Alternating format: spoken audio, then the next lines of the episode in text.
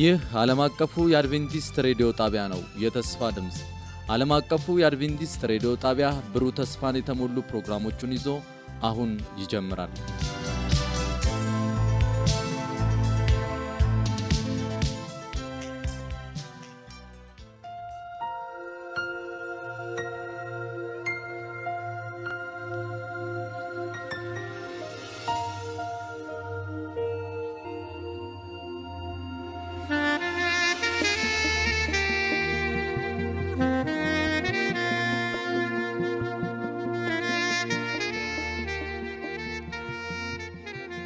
ሰላም ጤና ስጥልን። የተወደዳችሁ የዓለም አቀፉ የአድቬንቲስት ሬዲዮ አድማጮች እንደምን አላችሁ?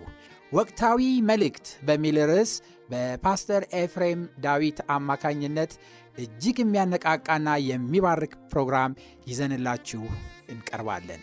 አድማጮቻችን ይህንን ፕሮግራም እርስዎም ሌሎችንም ጓደኞትን ጋብዘው እንድትከታተሉ እንጋብዛችኋለን። መልካም የበረከት ጊዜ እንዲሆንላችሁ እንመኛለን።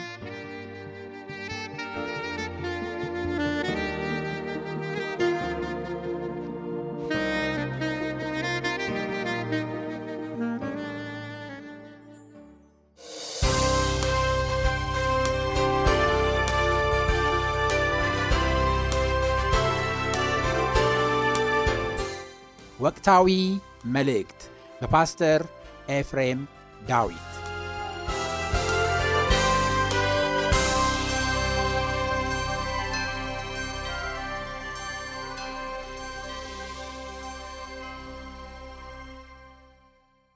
እንግዲህ ወደ ብሉይ ኪዳን ሌላው የማህተም የመታተም ሀሳብ ስንሄድ አብርሃምን እናገኘዋለን።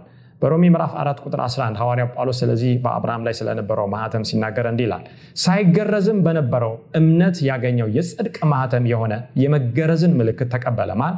ያ ጻድቁ አብርሃም የእምነት አባት።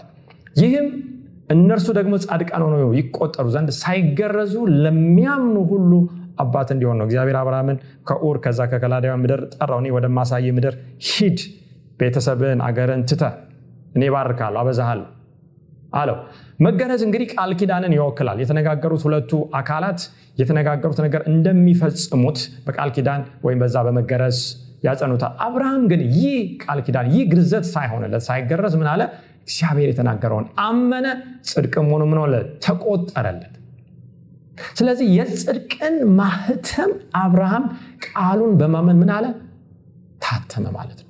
ስለዚህ መታተም ከምን ጋር ይገናኛል? እግዚአብሔር የሚሰጠውን ቃል ከማመን ጋር፣ ሳያዩ ከማመን ጋር፣ ተስፋውን ከመጨበጥ ጋር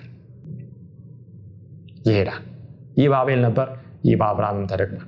የእግዚአብሔርን ቃል ብቻ በመስማት በእምነት ጻድቃን ለሚሆነው አብርሃም አስቀድሞ አባት የሆን ዘንድ የጽድቅ ማህተም እንደተቀበለ ሐዋርያ ጳውሎስ ያስረዳናል። ሌላው ምልክት ወይም ማህተምን የምናየው በዘጸአት መጽሐፍ ላይ ነው። ምዕራፍ 12 ቁጥር 13 ጀምሮ ይህንን እናነበዋለን። በእስራኤላውያን ቤት ላይ የተደረገው ማህተም ነው። ደሙም ባላችሁበት ቤቶች ምልክት ይሆንላችኋል። ደሙንም ባየው ጊዜ ከእናንተ አልፋለሁ፣ እኔም የግብፅን ሀገር በመታው ጊዜ መቅሰፍቱ ለጥፋት አይመጣባችሁ። እንግዲህ አቤልን ተመልክተናል፣ ጻድቁን ያንን። ከዛ በኋላ አብርሃምን ተመልክተናል። እነዚህ የእምነት ሰዎችን እያየን ነው። ከዛ በኋላ አብርሃም ይስሐቅን፣ ይስሐቅ ያዕቆብ፣ ከዛ ያዕቆብ እስራኤል የእስራኤል ልጆች 12ቱ ነገዶች ይህንን ህዝብ ነው የምናየው። በእነዚህ ሁሉ ላይ እግዚአብሔር ማህተም ነበር፣ ምልክት ነበር። ይህ ይቀጥላል። በእግዚአብሔር የማዳን እቅድ ታሪክ ውስጥ የሚቀጥል ጉዳይ ነው። እንግዲህ በጣም ሞኝ የሚመስል ነገር ነው ስታዩት። በስብከት ሞኝነትም ነው አምነን የምንድነው። ለነገሩ በመጽሐፍ ቅዱስ እንደምንማረው ጠቦት ረዱ፣ ደሙን ውሰዱ፣ በበራችሁ ላይ ቀቡ። ከዛ በኋላ ይህ ምልክት ይሆናል። ይህንን ያላደረገ ወገኖችን በግብፃውያን ቤት የተገኙ እስራኤላውያን ምልክቱ በሌለበት ስፍራ ያሉ ሰዎች ሁሉ ምን ይላሉ? ይሞታሉ። ዛሬ ወገኖቼ በዚህ ደም ቤታችን ተቀብቷል ወይ ብለን ልንጠየቅ ያስፈልጋል። ልጆቻችንን በዚህ ደም እግዚአብሔር እንደቀባ እርግጠኞች ነን ወይ? ሰብስበናል ወይ? እስራኤላውያን ልጆቻቸውን የራሳቸውን ነገር ሰብስበው ወይም አንዳንዶች እንደሚሉት በአማርኛ ሸክፈው ለሰማይ የሚዘጋጁበት ጊዜ ነበር እንጂ ዝርክርክና እንዲሁ ዝም ብሎ ያለ እግዚአብሔር ፍቃድ እዛም እዚህ በሜዳ ላይ የሚዘሉ አልነበሩ። ዛሬ ወደ ኖ መርከብ እየገባን ነው ምን ማለት ነው? የቱ ጋ ነው ኤፍሬም የኖ መርከብ እየተሰራ ያለው? አዎ በኢየሱስ ክርስቶስ በወቅቱ በሰጠን እውነት በዚህ በፍርድ ሰዓት ወደ እሱ ተሰብስበናል ወይ? ወይስ ለክፋት እኛንም ልጆቻችንን በሚያጋልጥ ህይወት ውስጥ ነው ያለ ነው ብለን ልንጠይቅ ያስፈልጋል። ይህ መክሰፍት ይመጣል ይህ ቁጣ ይመጣል። እኔ ግን በነገርኳችሁ መሰረት ደሙን በቤታችሁ ላይ በራሳችሁ ላይ ካደረጋችሁ ያንን መክሰፍት ወደ ቤታችሁ ምን አለልም? አላመጣም ይላል እግዚአብሔር። እንግዲህ መታተም ከማምለጥና ከመዳን ጋር እንዴት እንደሚገናኝ ከእምነት ጋር ከጽድቅ ጋር እንዴት እንደሚገናኝ የተመለከትን ነው። ለምንድነው እግዚአብሔር ሁሉን የሚያውቅ አምላክ ሆኖ ሳለ ምልክት ያንን ሳይኔ አልፋለሁ የሚለው? እሱ ምንም ምልክት ሳይደረግለት ሰው ሳይነግረው መረጃ ሳይሰጠው ወይም ዜና ሳይሰማ ሁሉን የሚያውቅ አምላክ ነው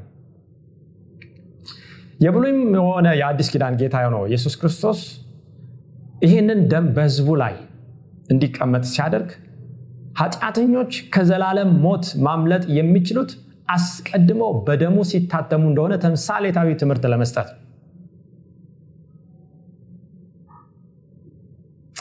ወገኖቼ ብዙ ነገር እንጨነቃለን።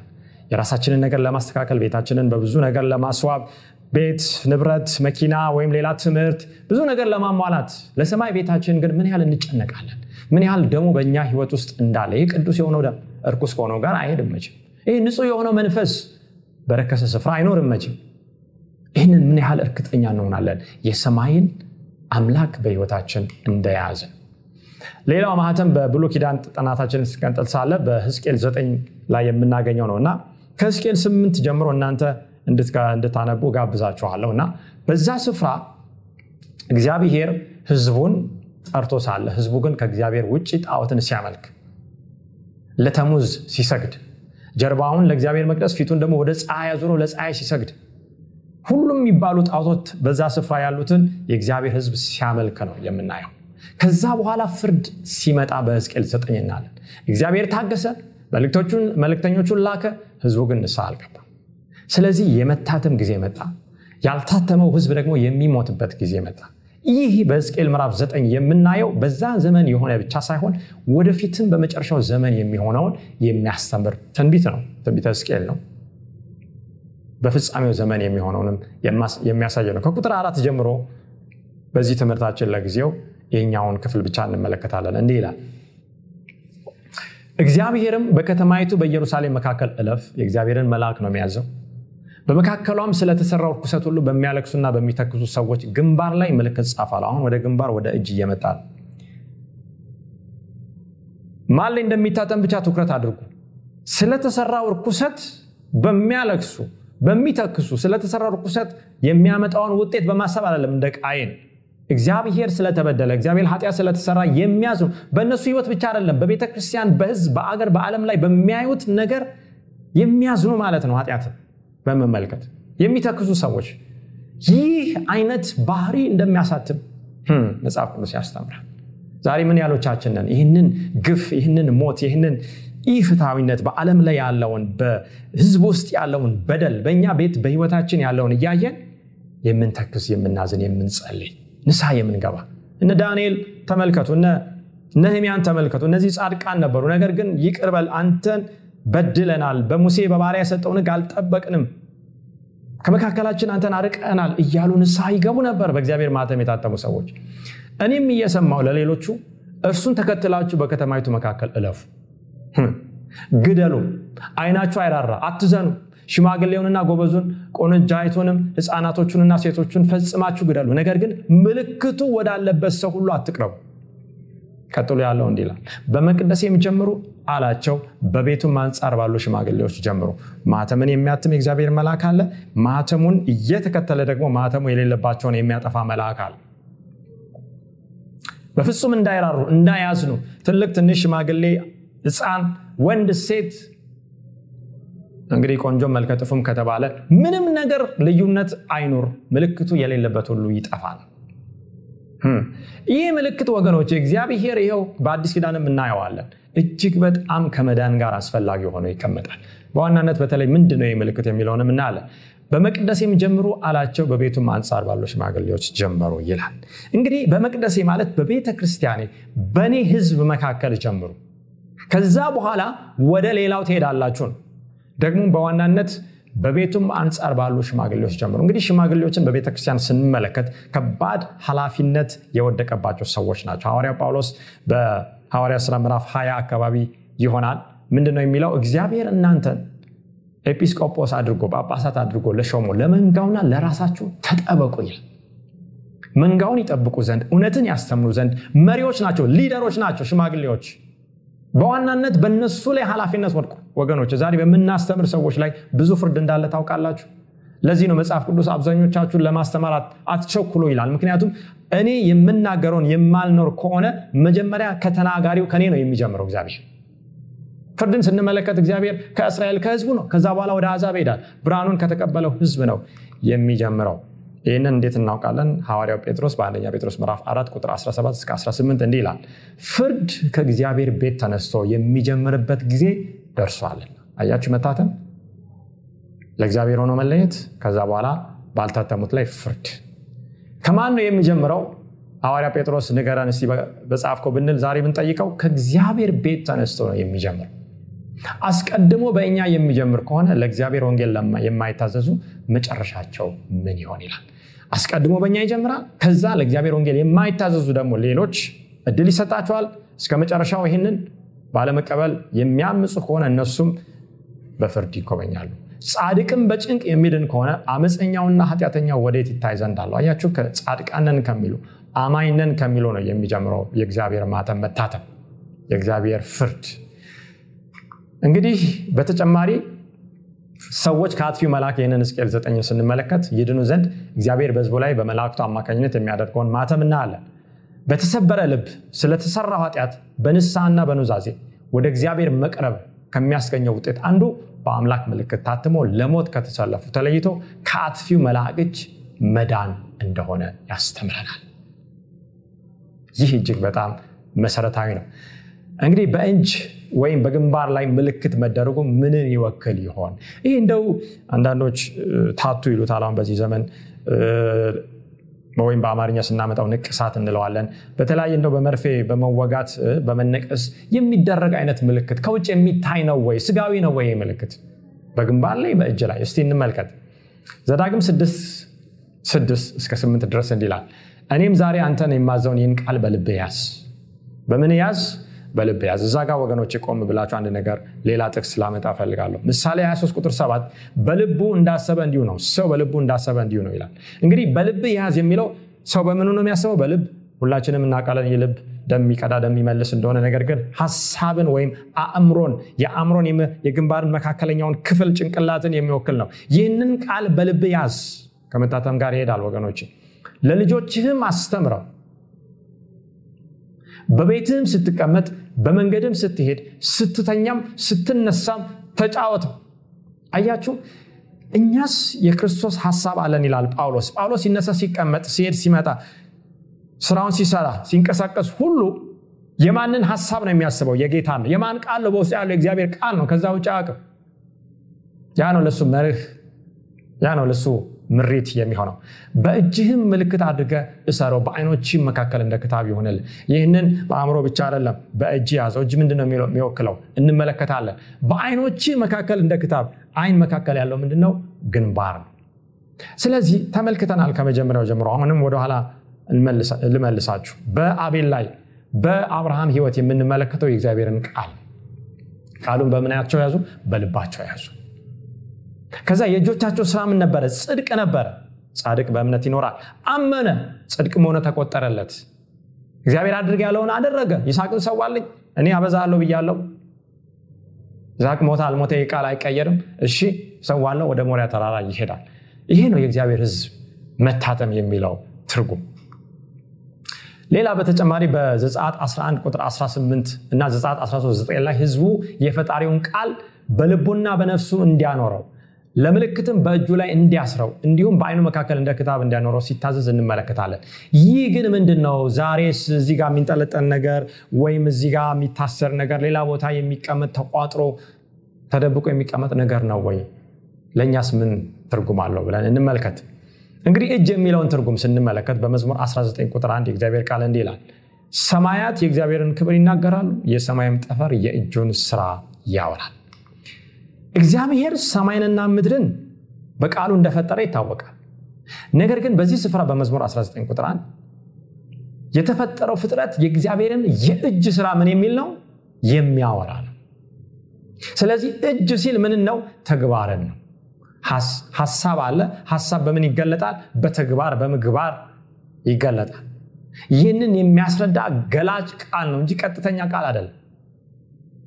ስለዚህ እግዚአብሔር በቃሉ እንደፈጠረ እናውቃለን። እጁን አውጥቶ ሰማይን ከዛ ከምስራቅ ወደ ምዕራብ ከሰሜን ወደ ደቡብ ሲዘረጋ ቃሉ አያስተምርም። ነገር ግን ይህ ስራ የማንን እጅ ይገልጣል? የእግዚአብሔርን እጅ ስራ ይገልጣል። ዛሬ ስራዎቻችን የእግዚአብሔርን ሀሳብ የሚገልጡ ናቸው ወይ? ወገኖቼ መታዘዝ በምግባር የሚገለጥ በእግዚአብሔር ማህተም ስንታተም ሀሳባችን በቃሉ ብቻ ሲሞላ ተግባራችንም እንደዚሁ ይሆናል። የእግዚአብሔር የህያው አምላክ ማህተም ይህን ነው የሚያደርገው። የእግዚአብሔርን ቃል እንድንታዘዝ በተግባራችን ህጉን እንድንታዘዝ ያደርጋል፣ ይገልጣል ማለት ነው። በመክብብ 9 10 የእግዚአብሔር ቃል ሲናገር እንዲህ ይላል፣ አንተ በምትሄድበት በሲኦል ስራና ሀሳብ እውቀትና ጥበብ አይገኙም። እጅህ ለማድረግ የምታገኘውን ሁሉ እንደ ኃይልህ ምንበል አድርግ። እንግዲህ ስራ በህይወት እያለ ነው። ከሞትክ በኋላ ምንም ስራ የለም። ሰው ከሞተ በኋላ አይሰማም አይለማም። እንግዲህ ሌላ ትልቅ እውነት ነው። ሙታን ምንም አውቁም ነው የሚለው መጽሐፍ ቅዱስ። ሙታን አመሰግኑት። ሰው ከሞተ በኋላ መታሰቢያ የለውም፣ ጠፍቷል። አፈር ነህና ወደምን? ወደ አፈር። ወደምትሄድበት ስፍራ ምንም አይነት ስራ የለም። የምትገባበት ቦታ የለም። አሁን ግን በእጅህ ለማድረግ የምታገኘውን ነገር አድርግ። ይሄ አንደኛ ታታሪ ጎበዞች እንድንሆን ነው። ዛሬ በዚህ ምድር ላይ ስንኖር ሳለ ጌታ ኢየሱስ ክርስቶስ እንደሚመጣ እዚህ ምድር ደግሞ እንዳለን ጊዜያችንን በአግባቡ እንድንጠቀም ለዚህ ምድርም ለሚመጣውም ዓለም ዝግጁ ሆነ እንድንኖር የሚያሳስብ ቃል ከዚህ ጋር ተያይዞ ኢሳያስ ምዕራፍ 59 ቁጥር 6 እንዲህ ይላል። ኢሳያስ 59 ቁጥር 6 ድሮቻቸውም ልብስ አይሆኑላቸውም፣ በስራቸውም አይሸፈኑም። ስራቸውም የበደል ስራ ነው፣ የግፍም ስራ በእጃቸው ነው። እንግዲህ መልካም ስራ አለ፣ የምን ስራ አለ ደግሞ የግፍ ስራ አለ። የእግዚአብሔር ማህተም የታተመባቸው መልካምን ስራ ያሰራሉ። እንደ አቤል፣ እንደ አብርሃም፣ እንደነ ሙሴ፣ እንደነ እስራኤላውያን የማህተሙ እንዳረፈባቸው የአውሬው ምልክት የሚያርፍባቸው ደግሞ የምን ስራ የሚሰሩ ናቸው? እንደ ቃየን የግፍ ስራ የሚሰሩ ናቸው። ይሄ በእጃቸው እንደሆነ መጽሐፍ ቅዱስ ከሚያስተምረው ልናነብ እንችላለን። ክፉዎች የግፍ ስራቸው በእጃቸው ላይ እንደሆነ ይገልጻል። እጅ የሚለው ቃል ሰው የሚሰራውን መልካምም ሆነ ክፉ ስራ ለመግለጽ እግዚአብሔር በጥቅም ላይ ያዋላው ነው።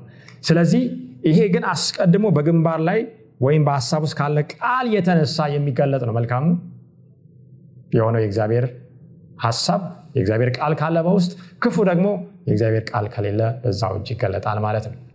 እንግዲህ ትምህርታችንን ወደዚህ ይሄ እጅና ግንባር የሚለውን በተለይ ስናጠቃልለው ሳለ ግንባር እግዚአብሔር የሰው ልጆችን የሚናገርበትን የአእምሮ ክፍል ይወክላል። እግዚአብሔር በጡንቻችን አይናገርም፣ በእግሮቻችን አይናገርም፣ ወይም በጣቶቻችን አይናገርም። እግዚአብሔር የሚናገረው በዚህ የአእምሮ ክፍላችን ነው።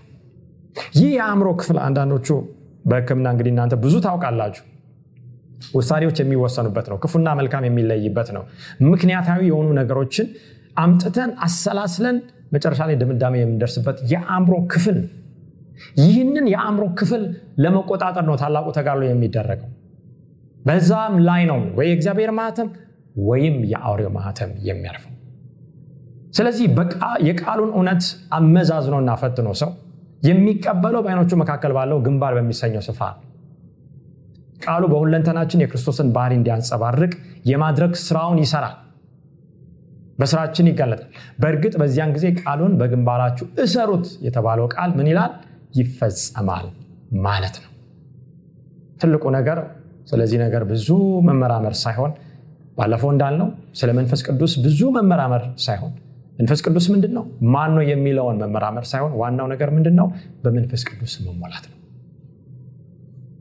አሁንም ዛሬ በብዙ ጉዳይ ስለ ማህተሙ ጽሁፎችን የተለያዩ ነገሮችን መደርደር ሳይሆን በዚህ ማህተም ታትሞ መገኘት ነው።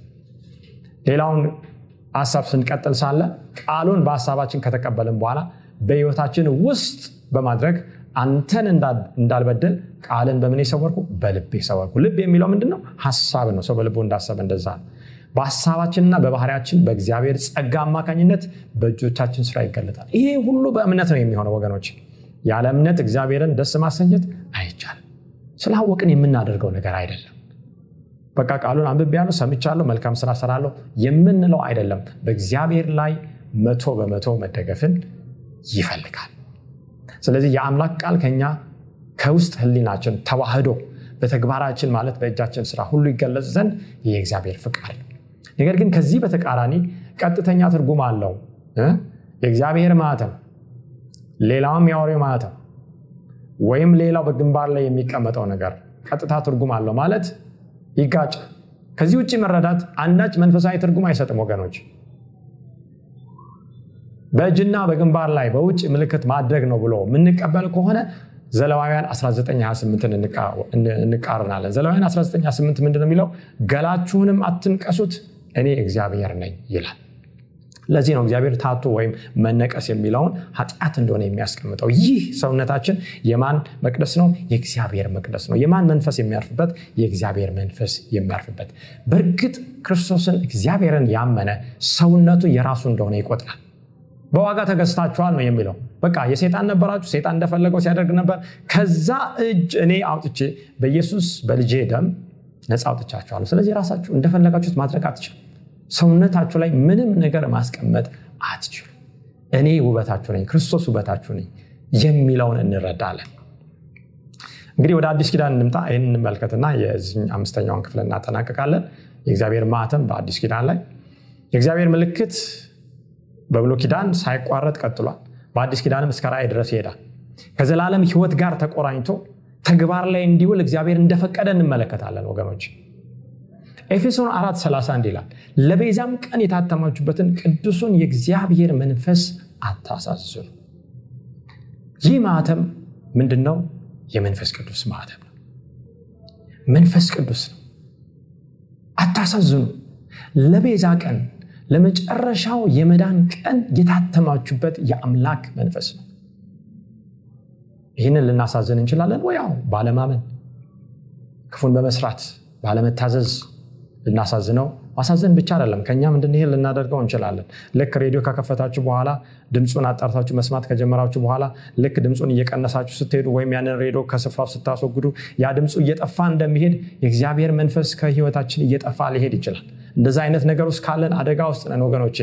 ለዚህ ነው ዳዊት በግንባሩ ተደፍቶ ያኔ ያንን ኃጢአት ከሰራ በኋላ ቅዱሱን መንፈስህን ከእኔ ምን አትበል? አትውሰድ ያለ እግዚአብሔር መንፈስ ነው ስለዚህ ማህተሙ ምልክቱም ስጋዊ ሳይሆን መንፈሳዊ ነው። በእግዚአብሔር ልጆች ላይ በቅዱስ መንፈስ አማካኝነት የሚታተም ማህተም እንደሆነ አዲስ ኪዳን ያስተምረናል። ስጋዊ ውጫዊ ሳይሆን በአይን የሚታይ ሳይሆን የሚዳሰስ ንቅሳት ሳይሆን በእምነት የምንቀበለው የአምላክ ማረጋገጫ ማህተም ነው። እንደ ሐዋርያ ጳውሎስ የኤፌሶን መልእክት በክርስቶስ የዳኑ ለቤዛ ቀን በእርግጥ በማተሙ ይታተማል አያችሁ ወገኖች አሁን ይህንን ዘመን ስንመለከት ፍጻሜው ላይ ነን ነጋሪ አያስፈልግም ሰባኪ አያስፈልጋል ጊዜው ይነግረናል። ይህ ከኃጢአትና እግዚአብሔር ከማይወደው ነገር በመወዳጀት የእግዚአብሔርን መንፈስ እንዳናሳዝን የቀረበልን ሐዋርያዊ ጥሪ ነው። ዛሬም በቃሉ አማካኝነት ተማጽኖ ወደኛ ደርሷል። ከላይ ባየነው የተለያዩ ማስረጃዎች አማካኝነት እንግዲህ የአምላክ ማተም በእርግጥ በሰዎች ላይ ለቤዛ ቀን ይታተማል። ይህ እግዚአብሔርና መላእክቱ ብቻ የሚያነቡት ምልክት ነው። እኔ ላይ አልችልም እናንተ በእኔ ላይ ይኖር አይኖር ልታዩ አትችሉ። በስቅል ላይ ተመልክተናል። መላእክቶች እግዚአብሔር የሚያውቀው ብቻ ነው። እንግዲህ ትልቁ የመታተም ሚስጥርና ፍጻሜው የሚለውን ርዕስ ስንመለከት በራይ ሰባት ላይ ያለው ቃል ይመጣል። እንዲህ ላል ቁጥር አንድ ጀምሮ ከዚህም በኋላ በአራቱ በምድር ማዕዘን ቆሞ አራት መላእክት አየው እነርሱም ነፋስ በምድር ቢሆን ወይም በባህር ወይም በማንም ዛፍ እንዳይነፍስ አራቱን የምድር ነፋሳት ያዙ። የህያው አምላክ ማህተም ያለውም ሌላ መልአክ ከፀሐይ መውጫ ሲወጣ አየው። እነዛን ቅድም ያየናቸውን ትርጉሞች ሌላውንም ጨምሮ በዚህ ማህተም ተካቶ ማለት ነው። ምድርና ባህርንም ሊጎዱ ለተሰጣቸው ለአራቱ መላእክት በታላቅ ድምፅ እየጨወ በሹክሹክታ አይደለም። የአምላካችንን ባሪያዎች በግንባራቸው እስክናትማቸው ድረስ ምድርን ቢሆን ወይም ባህርን ወይም ዛፎቹን ምናትበሉ አትጉዱ አላቸው። እያንዳንዱን ሀሳብ እንመልከት። እንግዲህ አራት መላእክት እነርሱም ደግሞ ንፋስ እንዳይነፍስ ያንን ንፋስ ገድበው የያዙ ናቸው። የእግዚአብሔር መላእክት ምንም አይነት ገለጻ አስፈልጋቸውም የእግዚአብሔር መላእክት ናቸው የያዙት ንፋስ ግን ምንድን ነው ንፋስ እንዳይነፍስ። ንፋስ ኤርምያስ 4936 እንዲህ ይላል። ከአራቱም ከሰማይ ማዕዘናት አያችሁ? ከአራቱም ከሰማይ ማዕዘናት አራቱን ነፋሳት በኤላም ላይ ያመጣለሁ እንግዲህ ኤላም የሚባለው ህዝብ ጽዋ ሞልቶ በእግዚአብሔር ቁጣ ሊጎበኝ ነው እና የሚመጣው ጥፋት እነሱ ላይ በንፋስ ተመስሏል። ወደ እነዚያም ነፋሳት ሁሉ በትናቸዋለሁ ይሄ ንፋስ የሚያመጣው አንደኛው ነገር ስደት ነው። በምድራችን ላይ በዚህ ሰዓት ምን ያህል ስደት እንዳለ ለእናንተን ያልነግርም ከኤላም የተሰደዱ ሰዎች የማይደርሱበት ህዝብ አይገኝም ዛሬ እንግዲህ እነዚህን ወገኖቻችንን ለማንቋሸሽ አይደለም ኢትዮጵያ ውስጥ ሶሪያውያን ይገኛሉ። ምን እያደረጉ እየለመኑ በመንገድ አሁን ምናልባት እናንተ ስትመላለሱ ልታገኟቸው ትችላላችሁ። ሳንቲም እና ብር ምግብና ውሃ እየጠየቁ ቋንቋቸውን የማናቃቸው ቀለማቸው ከኛ ጋር አንድ አይደለም። ምንድን ነው ከሶሪያ ድረስ የበተናቸው? ወደ ተለያየ ስፍራ ያሳደዳቸው? ዛሬ የስደተኞች ካምፕ የማይገኝበት ስፍራ የለም ይህ ንፋስ በጥቂቱም የተለቀቀ ነው። ነገር ግን ሙሉ በሙሉ እንዳይለቀቅ በማን ያዝ በእግዚአብሔር መላእክት ያዝ ለምን? የእያው አምላክ እስኪታተም ማህተሙ እስኪታተም ድረስ። ኤፌሶን ምዕራፍ አራት ሌላው ንፋስ ምንን ይወክላል? ቁጥር 14 እንደ ስህተት ሽንገላ ባለ ተንኮል በሰዎችን ማታለል ምክንያት በትምህርት ንፋስ ሁሉ የተፍገመገምን ወዲያና ወዲህ የተንሳፈፍን ህፃናት መሆን ወደፊት አይገባንም። ነገር ግን እውነትን በፍቅር እየያዝን በነገር ሁሉ ወደ እርሱ ራስ ወደሚሆን ወደ ክርስቶስ ምን እንበል እንደግ በጸጋው እንደግ እንደ ህፃን ወተትን መጋት ብቻ ሳይሆን አጥንትን እንንከስ በኢየሱስ ክርስቶስ ወደሆነው ሙላት እንድረስ። የኋላይን እየረሳው የፊቴን ለመያዝ እዘረጋለሁ እንዳለ እንደ ጳውሎስ ወደዛ ወደ ተያዝንበት እንፍጠን ነው የእግዚአብሔር ቃል የሚለው። ነገር ግን እዚህ ጋር አንዱ ወደ ክርስቶስ እንዳንደርስ የሚያደርገው እና ጻድቃንን የሚፈትነው በስተመጨረሻው የሚለቀቀው ንፋስ ምንድን ነው የትምህርት ንፋስ የዶክትሪን ወይም የአስተምሮ የውሸት የስተት ትምህርት ነው። አያችሁ ስደትና ጦርነት አመፅ ብቻ ሳይሆን ነፋስ የስተት ትምህርት በእግዚአብሔር ህዝብ ላይ ከመለቀቁና እጅግ የሚያሳስት ተመልክተናል ባለፈው። ሐሰተኛ ትንቢት ሐሰተኛ መልእክት ሐሰተኛ ምልክት ድንቅ ፈውስ እነዚህ ሁሉ በሙላት ሳይለቀቁ በእግዚአብሔር ማህተም ላይ አስቀድሞ መታተም አለባቸው መቆም አለባቸው። በእውነቱ ላይ በወቅቱ እውነት ላይ በቃሉ ላይ ይህንን ያደረገ በዚህ ነፋስ አይወሰድም። ስለዚህ መላእክቶቹ ይዘዋል አሁን። በምድር ላይ በሰማይ ላይ የሚመጣውን ጥፋት ሞትን የስተት ትምህርትን ምድርን እንዳናውጥ ይሄ ነገር ተይዟል። ነገር ቀስ በቀስ ሽው እያለ ነው። እናየዋለን። እየነፈሰ ነው በትንቢት የተጠቀሰው ንፋስ ተምሳሌታዊ ትርጉም ወገኖቼ ስደትን ጥፋትን ጦርነትን የስተት አስተምሮን ለማመላከት እንደሆነ እንረዳለን። ባህር ምንን ይወክላል? ምክንያቱም ቃሉ የሚናገረው በባህር ወይም በምድር ላይ እንዳይነፍስ ይህንን ንፋስ ያዙት የሚለውን ነው። ራይ 17 ቁጥር 15 አለኝም ከዓለመታዊቱ የተቀመጠችባቸው ያያቸው ውሃዎች ወገኖችና ብዙ ሰዎች አሕዛብና ቋንቋዎች ናቸው። ሰዎች ናቸው እንግዲህ በባህር ላይ በህዝብ ላይ ይህ ንፋስ እንዳይለቀቅ ያዝ ወይም ያዙ። ለምን? ታትሞ ማለቅ አለበት መጀመሪያ